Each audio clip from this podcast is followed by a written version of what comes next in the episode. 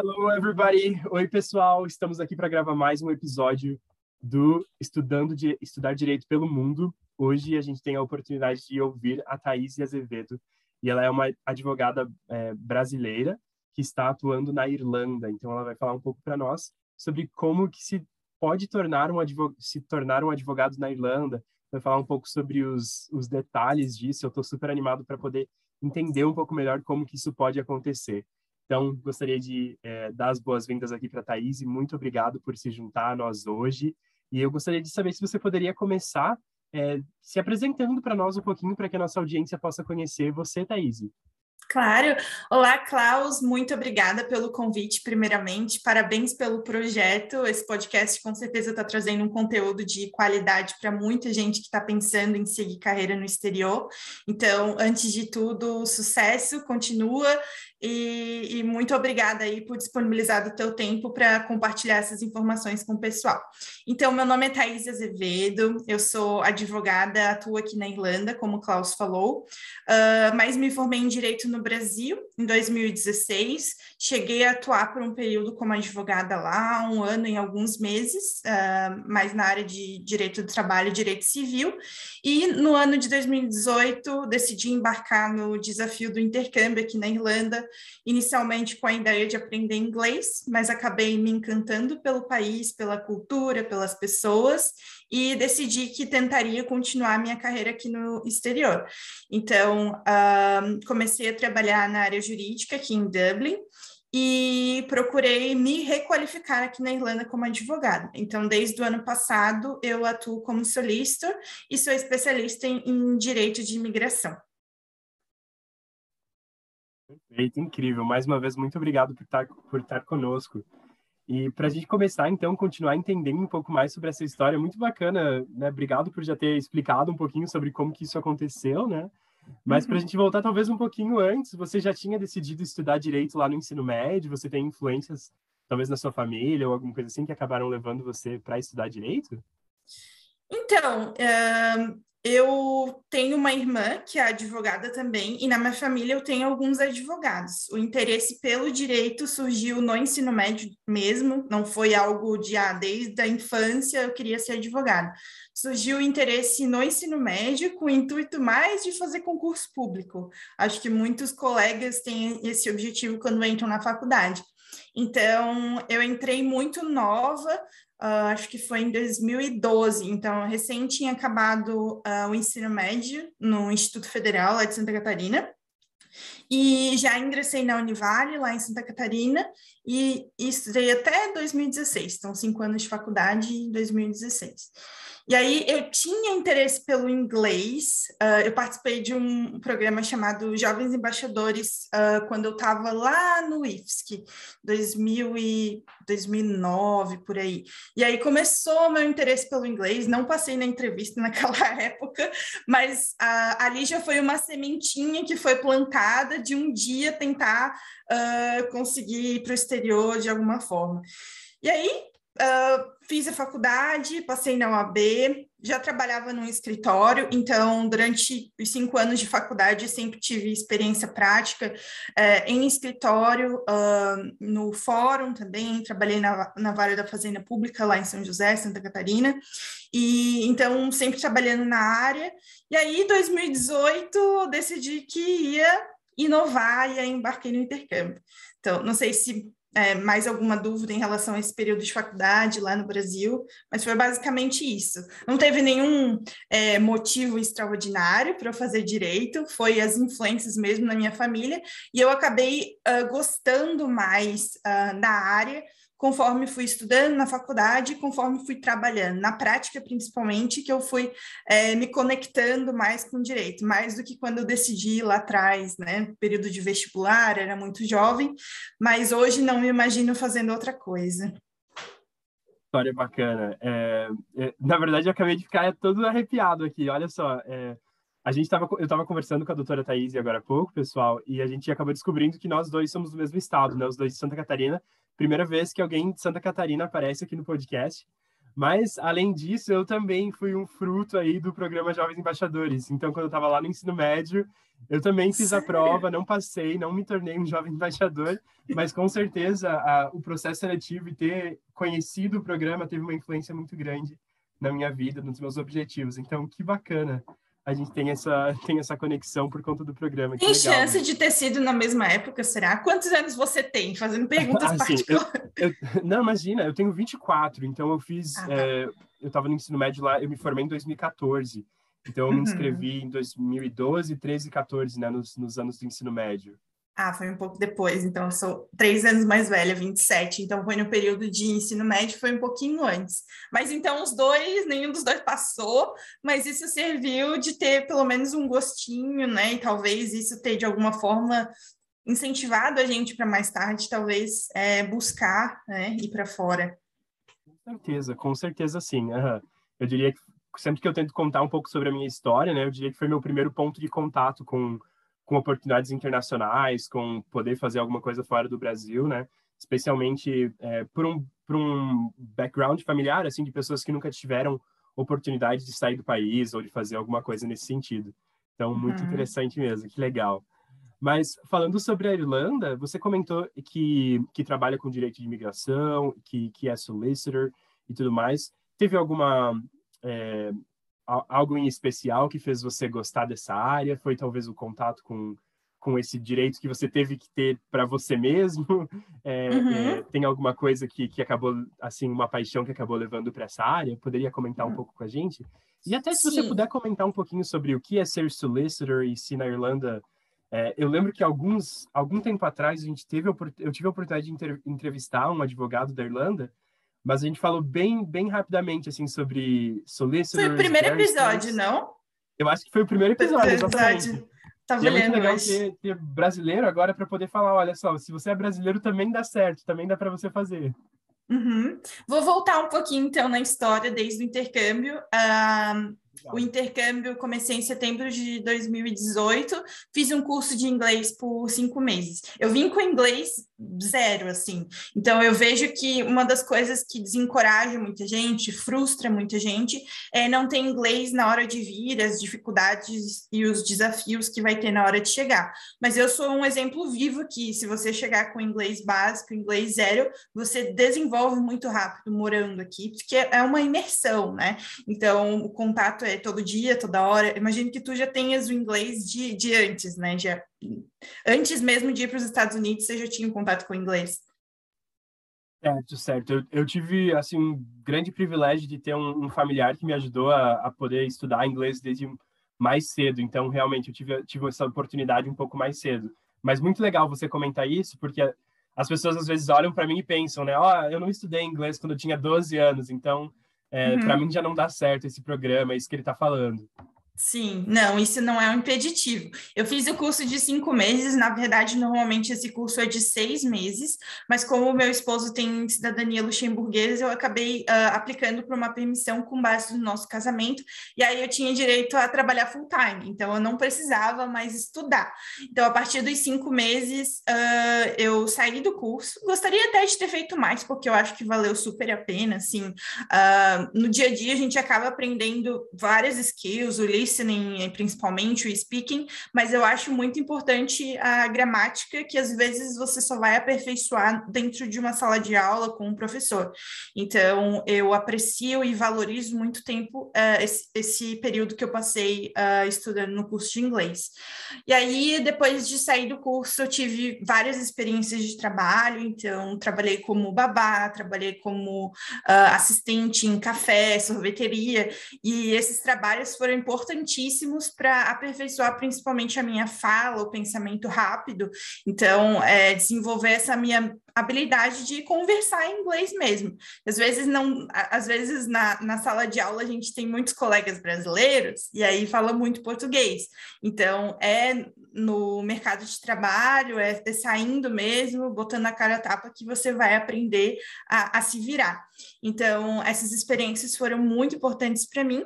E, e depois de alguns meses, lá no começo de 2019, eu decidi que começaria a procurar uma oportunidade na minha área, né, no, no mercado de trabalho jurídico. Embora todo mundo falasse que fosse muito difícil, porque o sistema jurídico é diferente, eu não, ainda não tinha inglês muito bom, enfim, eu decidi que eu tentaria, né? O não eu já tenho, então uh, tentaria pelo menos uma primeira oportunidade, um primeiro contato.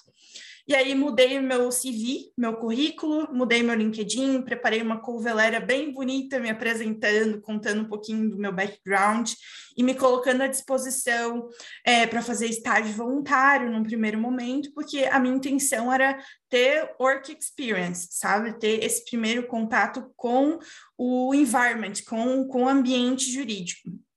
E aí vou te dizer que não demorou muito tempo para eu conseguir meu primeiro sim, um estágio voluntário num escritório de direito de imigração. Então aí respondendo a tua pergunta, por isso que eu entrei no direito de imigração, porque foi o primeiro escritório que uh, me chamou para fazer um trial e para começar um estágio voluntário, a princípio duas vezes por semana, sem, sem ser remunerado. E aí comecei a, a, a, ter esse contato com o direito de imigração, entender como é que uh, funcionava o sistema jurídico aqui na Irlanda.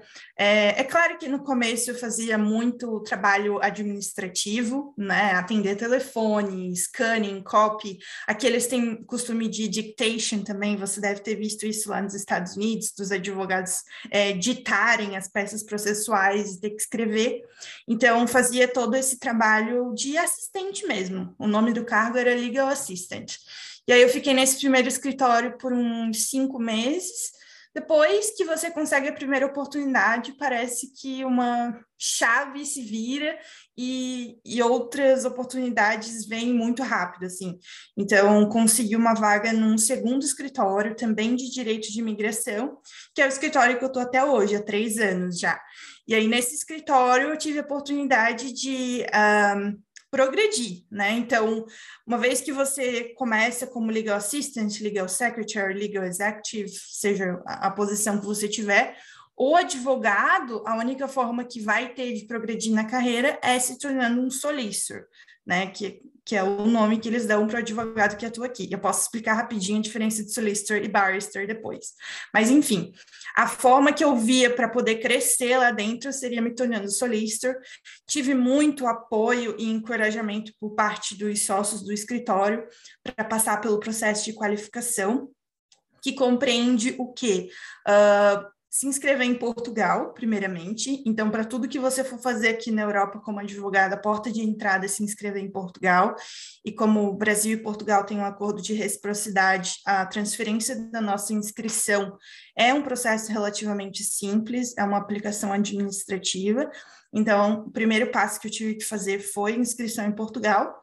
E depois uh, de me tornar elegível para prestar os exames aqui na Irlanda, eu fiz a prova que chama QLTT, Qualified Lawyers Transfer Test, que aí comporta todas as áreas do direito aqui do, do sistema irlandês, são constitucional, criminal, land law, que pro, propriedade, taxation, probation, solicitors accounts, enfim, todos os papers, e aí percorri esse processo no ano passado, 2021, uh, ah, passei nas provas, e aí desde então eu estou atuando como solicitor.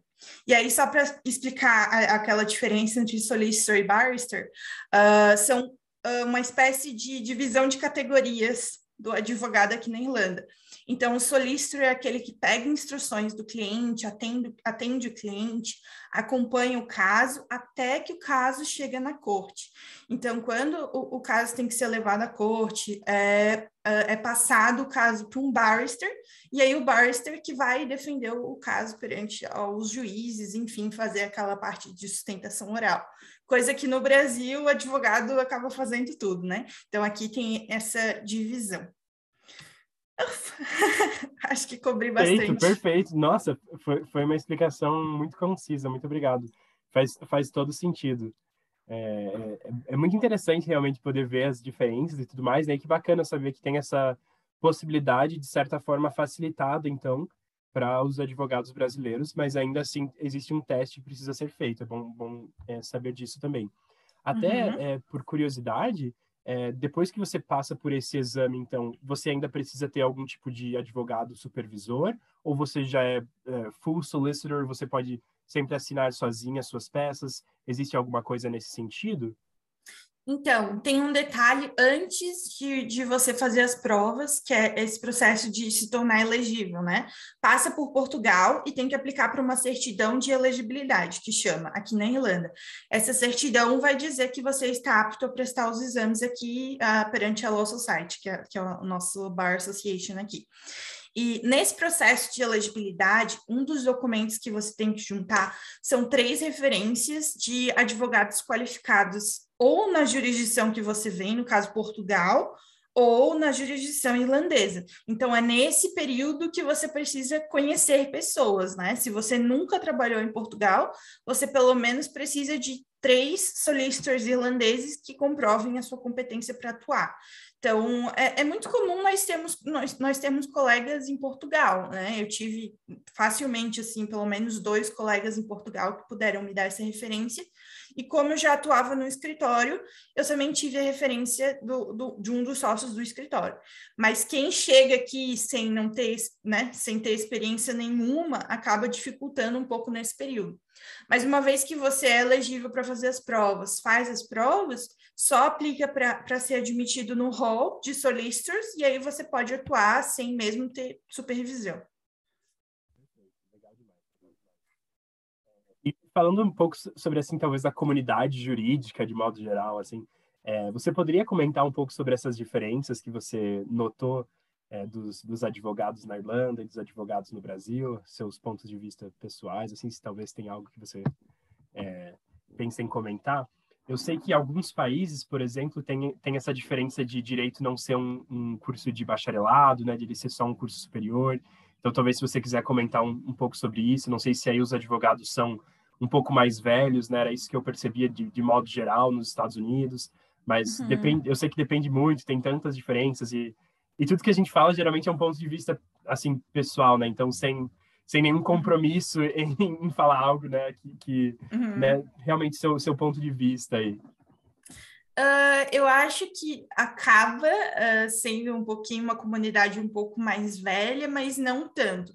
Eu vou justificar por que, que eles são um pouco mais velhos do que, né? Por exemplo, eu me formei com 21, talvez 20, bem, bem jovem. Por que, que aqui é mais velho? Porque o, o procedimento ordinário, procedimento normal deles se qualificarem é maior do que o nosso. No Brasil, são cinco anos e pronto, você passa na OAB e você é advogado.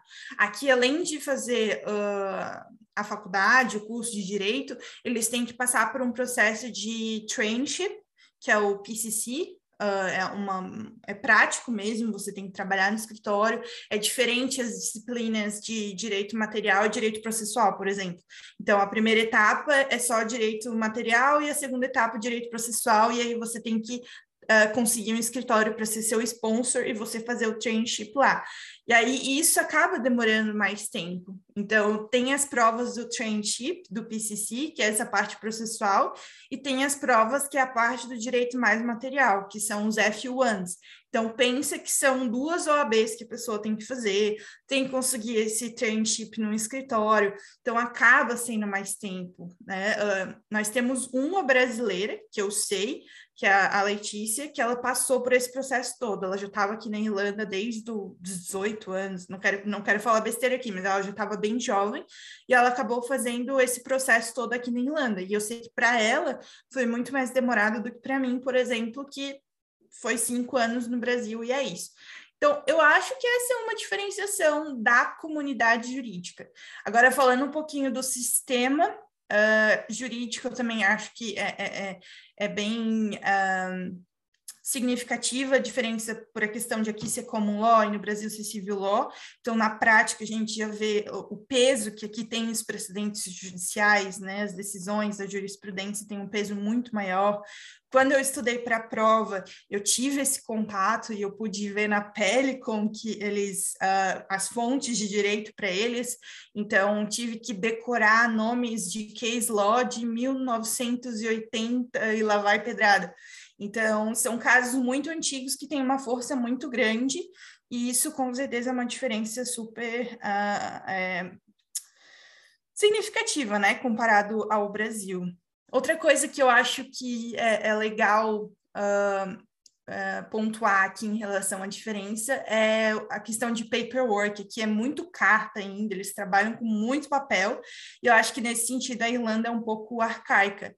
Né? Ao mesmo tempo que a Irlanda é um polo tecnológico, eles têm várias empresas de tecnologia aqui, muita gente qualificada, eles são muito atrasados nesse sentido. Eu acho que o Brasil já está muito mais adiante na questão de informatizar né, os processos digitais, a gente está muito à frente.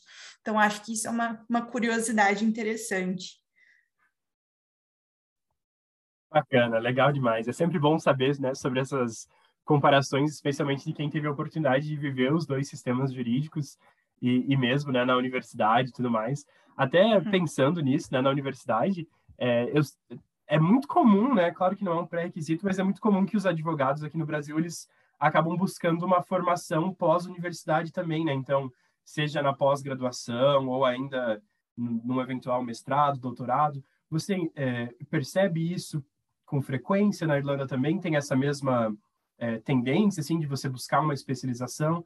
Existem opções, se você quisesse, ou é bem raro, assim, você não vê tanto? Porque minha experiência pessoal nos Estados Unidos é que geralmente os advogados fazem o, o Juris Doctor, né, que eles já têm o bacharelado, depois fazem o Juris Doctor, e aí apenas uma parcela bem pequena, né, que geralmente vai trabalhar com, com direito tributário, que vai fazer um LLM, que é um curso só de um ano, mas geralmente quando chega, né, quando se forma em direito, eles já não querem mais é, universidade, né? Primeiro que já acumulou um débito enorme, né, uma, é, um valor muito alto que eles têm que pagar de financiamento de todos esses anos de educação, né? E também que eles querem com certeza começar a trabalhar e, enfim, ganhar dinheiro, né? Mas é, uhum. fiquei interessado para saber se talvez teriam opções na Irlanda, tem esse, é, tem -se esse costume de continuar a educação, ou geralmente continua-se apenas é, na prática profissional, basicamente? Uhum.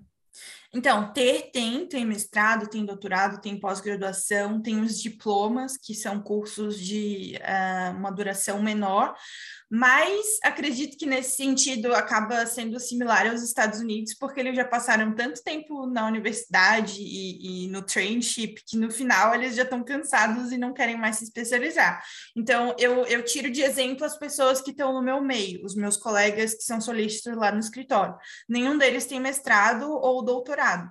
Então, acho que vai muito nesse sentido. É interessante que eu nunca conversei sobre esse assunto com eles, mas eu concluo que, que, seja, um, que seja esse o, o aspecto que leva eles a não quererem voltar para a universidade, o fato de já terem passado vários anos.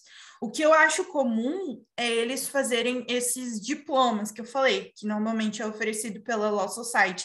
Então, eu fiz um diploma de Immigration Law, que é como se fosse uma especialização não tem o peso de pós-graduação, não tem o peso de um mestrado e tem um pouco de um doutorado, mas te faz especialista naquele subject específico. Então, eu acho mais comum eles fazerem esse tipo de curso por ser de menor duração. O meu, por exemplo, nós começamos em novembro e terminamos em março. Então, questão de meses. No final, você faz um assignment e você está livre. Então, é um curso menor que já agrega no seu currículo e te torna especialista numa área específica. Mas é interessante que uh, brasileiros vêm para cá para fazer mestrado. Então, esse pessoal que uh, vem para cá fazer intercâmbio, curso de inglês, tem um limite ali de tempo que pode ficar, que é dois anos. Depois desse período, você tem que fazer um, um third level graduation, então tem que fazer um, um, curso que não seja de língua, né? Que não seja o inglês.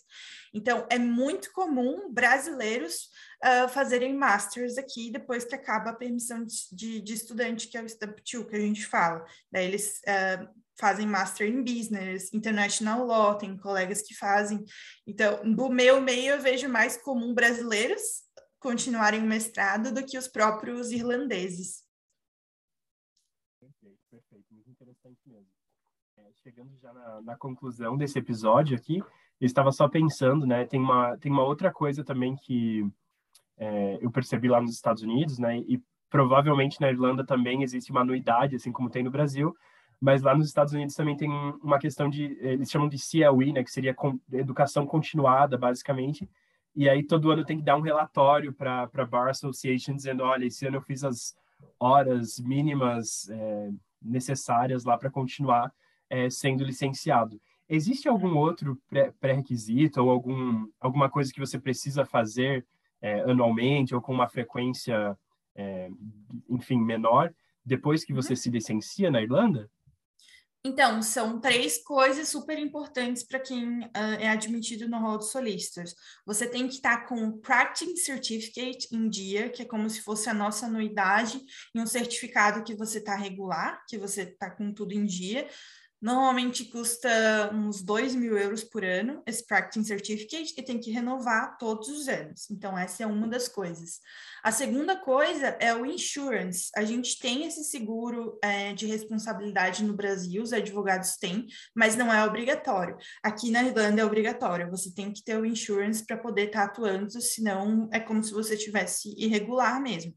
E esse insurance é, é um valor mais caro, normalmente os escritórios pagam para os seus advogados, mas uh, eu acredito que pesa bastante você decidir abrir a sua própria prática, o seu próprio escritório, ter que arcar com esse seguro. E aí a conversa para um, outro, um outro podcast, mas só brevemente falando, assim, são poucas empresas que, que fornecem esse seguro para solicitors, e eles acabam uh, beneficiando os grandes escritórios. Então, para um, um advogado trabalhar solo, né, trabalhar sozinho, acaba sendo muito expensive, muito caro para arcar esse seguro, acaba sendo coisa de 7 mil euros por ano, só o seguro.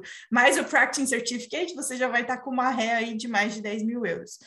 Então, essa é a segunda coisa.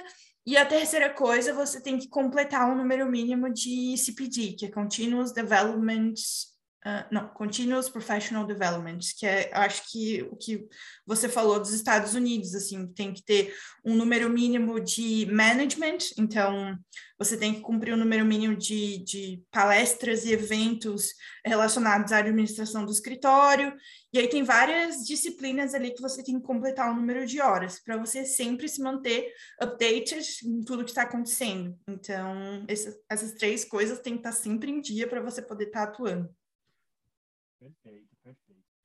Bom, acho que foi super informativo, né? A gente pôde tocar basicamente em todas as coisas relacionadas a como que um, que um brasileiro basicamente pode se tornar advogado na Irlanda, se quiser, e também um pouquinho sobre a rotina, um pouco sobre basicamente tudo.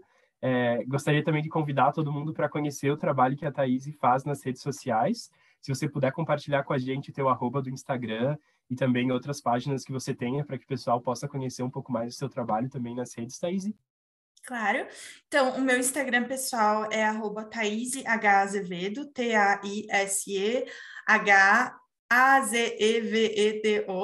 e meu Instagram eu tento procurar, é, procuro né, compartilhar conteúdos tanto uh, na parte de carreira jurídica na Irlanda e como que você pode continuar, tanto quanto na parte de direito de imigração mesmo, que é o meu trabalho, é, é, é onde eu sou especialista. Então, visto de estudante, visto de trabalho, visto de investimento, visto de cônjuge, tudo eu tento uh, abordar lá, cidadania, enfim. Então, acompanhe meu Instagram pessoal. Também tem um canal no YouTube que chama Thaís Azevedo Advocacia na Irlanda. Lá eu toco nesses pontos específicos do dia a dia de um advogado aqui, como que eu me qualifiquei, as possíveis rotas que você pode seguir. E também fiquem à vontade de né, procurar meu LinkedIn, lá tem todo o meu perfil profissional, meu background. Uh, e, por último, meu e-book também, Guia para Advogados Brasileiros uh, se qualificarem na Irlanda. Lá eu conto em detalhes como que foi essa jornada, todos os links relevantes para você que também tem interesse em continuar a carreira aqui na Irlanda. Perfeito. Mais uma vez, muito obrigado. Pessoal, corre lá seguir a Thaís e nos vemos no próximo episódio. Tchau, tchau. Muito obrigada, Klaus. Obrigada a todo mundo. Tchau, tchau.